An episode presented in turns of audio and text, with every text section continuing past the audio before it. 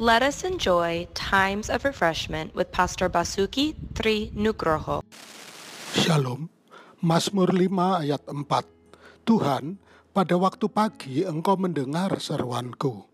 Pada waktu pagi aku mengatur persembahan bagimu dan aku menunggu-nunggu.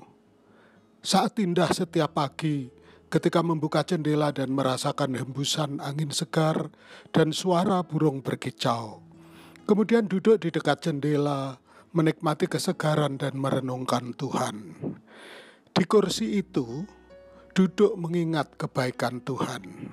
Betapa beruntungnya kita karena Tuhan memenuhi pikiran kita dengan keyakinan bahwa Tuhan itu baik. Bukan sekedar kata-kata hafalan, atau kata orang belaka, kita merenungkan, meyakini, dan menghayati perspektif positif untuk memandang kehidupan.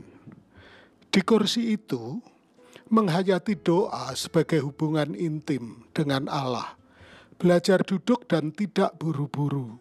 Setiap keinginan, kekhawatiran, dan harapan diselaraskan dengan kehendaknya memberi kesempatan untuk jiwa mendapatkan kekuatan dan peneguhan karena Allah kita hidup dan bekerja.